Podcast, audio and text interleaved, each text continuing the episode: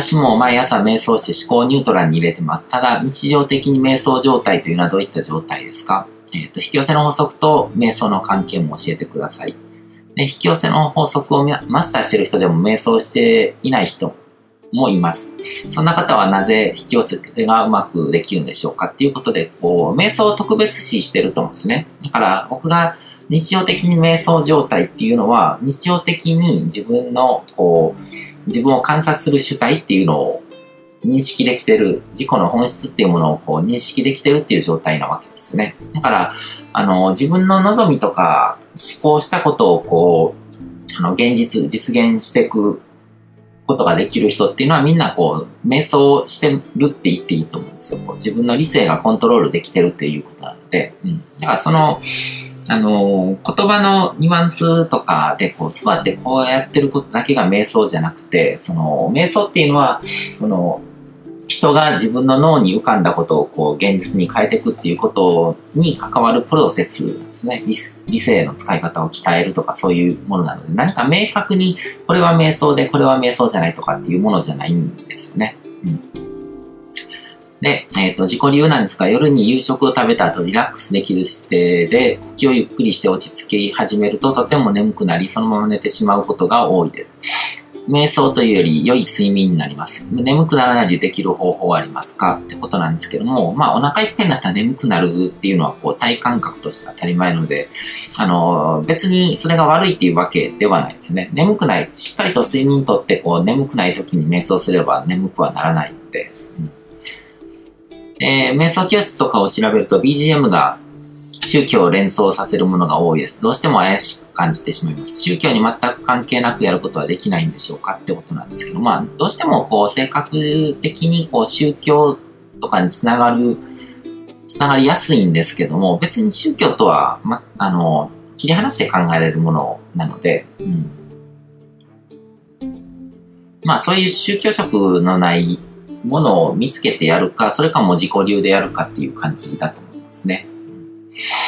で、以前参加した瞑想のワークショップで内観瞑想をしました。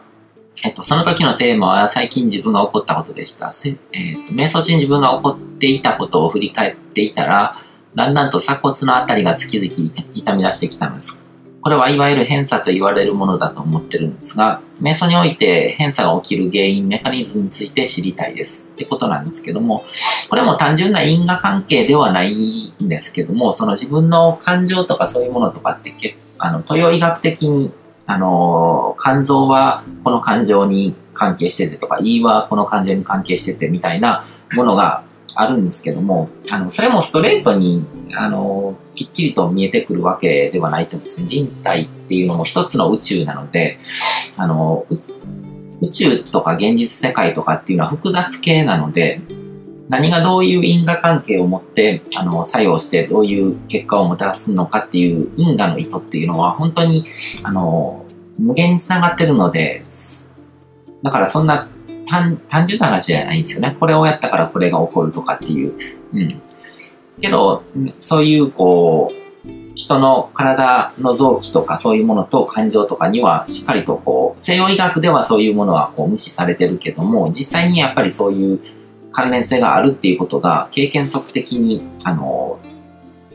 効果が認められてるわけですね。うん。だからそういうことがあるから、こう、あの、体感覚としてそういうズキズキ痛み出してきたりとか、そういうのとかが起こってくるって考えればいいと思いますね。で、えっ、ー、と、瞑想といってもいろいろな方法があります。座禅もそうですし、スピーチャルでも瞑想があります。インドヨガもそうです。目的に違いはあるんでしょうか？目指すところは同じと捉えてもいいのでしょうか？ということですけど、まあ、同じと捉えて OK ですね。で、宗教自体も、目的は一緒なんですよ。こう、その人がいかにこう、個人として幸せなあの人生を送るかとか、その人生の質を高めるかっていうことのメソッドなので、まあ、余計なものがいろいろとこう混じりすぎちゃってるっていうところはありますけどね。で、えっ、ー、と、瞑想というと、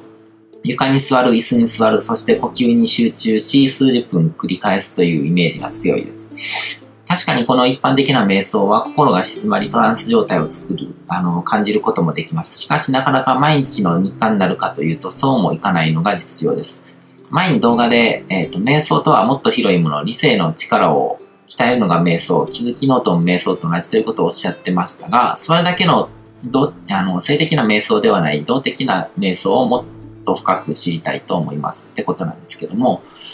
えー、っと、うん、これは、あのー、前回と前々回の話で結構言ってきたんですけども、動的な瞑想っていうところで僕が、あのー、一時期やってたことを言うと、あのー、ジムで泳いでた時に、あの水泳しながら瞑想ですね。まあ、普通にこう、水泳しながら自分の呼吸とか、そういうのとかにこう、意識を向けてるっていう。だから何か考え事してるわけでもなく、ただ、泳ぐっていう行為自体に集中してる。で、その、自分の体に触れてる水の感覚とか、そういうのとかに集中するっていうことをやってたこともあるんですけども、うん。あれは、あの、健康習慣としてすごく良かったような気がしますね。うん。あの、その、水泳瞑想とかもそうなんですけど、それが終わった後とかってやっぱりすごくこう頭が冴えてスッキリして、あのー、いろんなこうアイディアとかが湧きやすくなったりとか、そういうのはあるんですよね。だから、その、思考を使ってない状態を作り出してるので、うん。で、それだけではなく、こう、気づきノートが瞑想と同じとか、ビジネスも僕は瞑想だと思ってるし、その、それは動的な瞑想っていうのはこう体の動きじゃなくてこうコーチング的な瞑想っていう意味合いもあったりすると思うんですけども、うん、まあいろいろとこう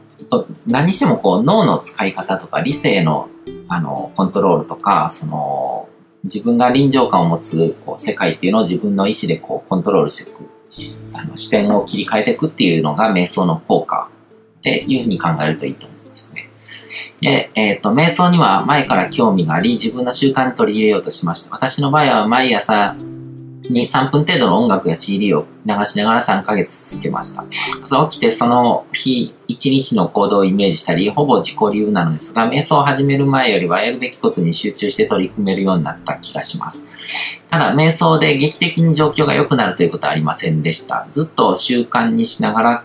結果を出している方をどういう考えで、えー、瞑想に取り組んでいるのか、一日何回何分実行しているのか、実行中は何も考えるのか、何か考えるのか、などを知りたいと思ってますってことなんですけども、まあ、瞑想が現実を大きく変えるわけじゃなくて、瞑想をやることによって頭がスッキリして、そこから想像、いろんなことを考えて行動するから現実が変わっていくわけですよね。そこは結構大事ですね。座ってこう、あの、瞑想してるだけで何かが起こっていくわけじゃないので、で、別に1日何回とか何分とか、そういうのとかって人それぞれなので、あの、一概には言えないですね。瞑想っていうものの本質が分かってれば、あの、それは瞑想すれば人生うまくいくよねっていうことが分かってくると思うんですよ。脳の使い方がうまくなるわけなので、だから引き寄せが起こるっていうのも当たり前の話だし、引き寄せ、引き寄せっていう言葉も、あれなんですけども、普通にあの、自分で考えて、理性を使って行動して自分で現実を変えてるだけの話なので、で、えっ、ー、と、最後の質問ですけども、えっ、ー、と、瞑想は癒しであり、内観できる方法であり、本質へと戻る、覚醒していくことには必要不可欠であると思います。ただ、えっ、と、特殊能力が欲しいなど、えっ、と、よこしまな思いで行うと間が入ってしまうような危険性もあったり、実際に間が入ってるような人がいますが、そのあたりのことも知りたいです。愛に起立していかいなければならないと思うのですが、いかがでしょうか？まだ、えっ、と、瞑想すると雑念が出てきて集中できなかったり、瞑想を長く続けるのが辛いという状況です。日常的に瞑想状態になれれば、どんな匂いか、そんな状態でいられるようにしたいですっていうことなんですけども、あの、特殊能力が欲しいとか、横島な思い出を行うと間が入ってしまうっていう、っていうことなんですけども、あの、それってスピリチュアル全般に言えますよね。何か変な、こう、あの、魔法みたいなことを起こしたりとか、そういう、こう、現実世界を見ないようなこととか、そういうものとか、あの、まあ、偶像崇拝って言ってもいいと思うんですけども、現実、ありのままの現実とかそういうものを見ずに何かこう幻想とかそういうものをあの期待してしまうとか、うん。そういう考え方になっちゃうっていう、うん、ことだと思うんですけど、だから何何かそういう現世的な利益とか何かをこう求めて瞑想してるまあ、も、求めてはいるけども、こう、直接的なものじゃないですね。それ、それは脳を鍛えたいから、トレーニングしたいから、筋トレするのと同じような感覚で、自分を鍛えたい、自分を高めたいから瞑想するわけですよね。うん、で、それによって何かを手に入れたいわけじゃないです。自分を高めることによって自分が望む現実を作るための能力を高めていくわけで、でも望む現実を作るためには自分が自分の責任で動くしかない。うん、だからそれを、その現実を想像する能力を高めるために瞑想をするっていう感覚ですね。うん、だから、本当に修行なんですよ。うん、そういう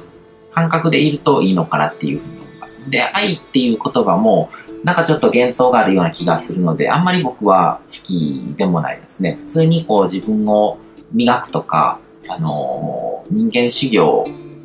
人間修行っていうのも違いますね。人間修行だともっとこう現実的に、あの、実生活を送る中で磨かれた方がいいと思うので、自分の、あの、脳のトレーニングっていうのが一番なんかしっくりくるような気がしますね。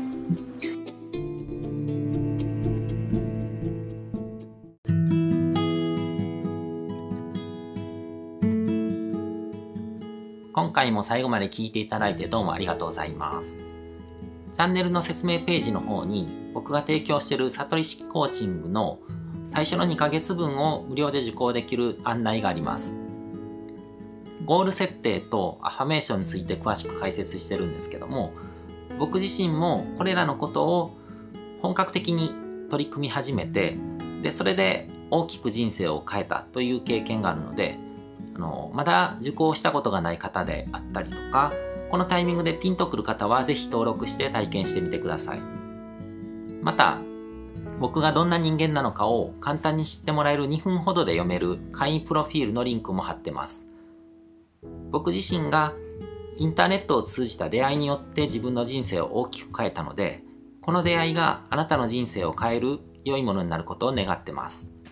ではまた次の放送でお会いしましょう。